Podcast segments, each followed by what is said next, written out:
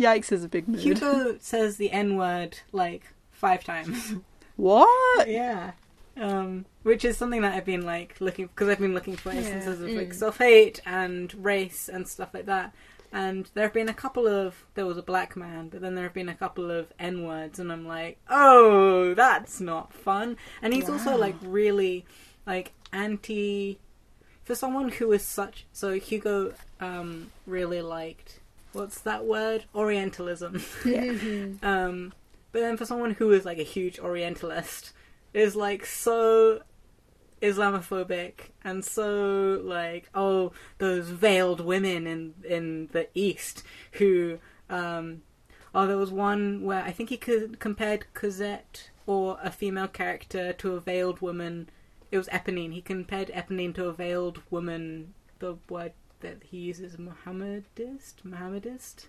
Um, like Mhm. the I think the old word for um, someone who is Muslim, um, and was like she treated the news like a woman who gets beaten by her husband and so goes to her father and her father beats her other cheek and i was like okay hugo thanks for that that was really Jesus insightful um, and that was totally necessary. And then like on the next page he's like and of course the greatest ideal is brotherhood and all of mankind is fraternity and society and liberation and we should all stand for these ideals apart from the black man. It's like okay.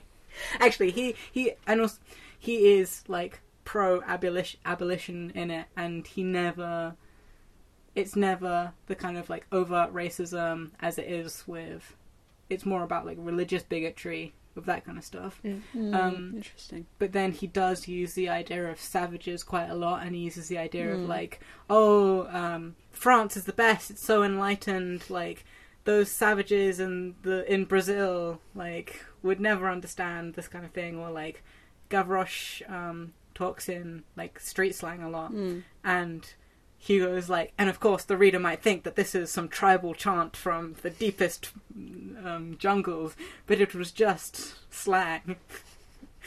um, Cool. and then he goes on a 20 page manifesto about slang.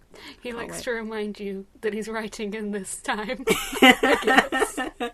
Sure fucking does.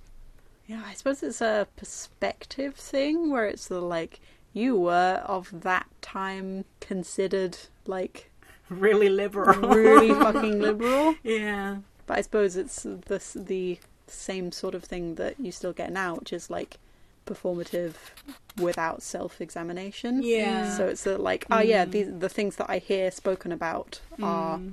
these themes, but then without the self-examination too. Mm.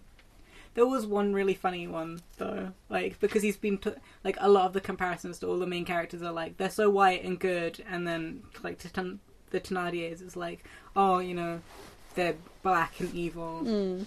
Not always about race, but like uh, Cosette and Marius's like pale skin is always like Mm. used to Yeah. show things. Um, Virtue.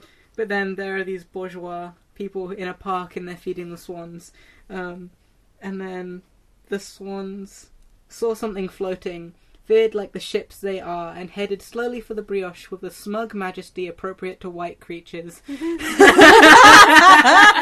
I was like, even if Victor Hugo didn't mean that to mean fucking white people, I'm gonna take that. You should make that your fucking like your banner. oh, that's good.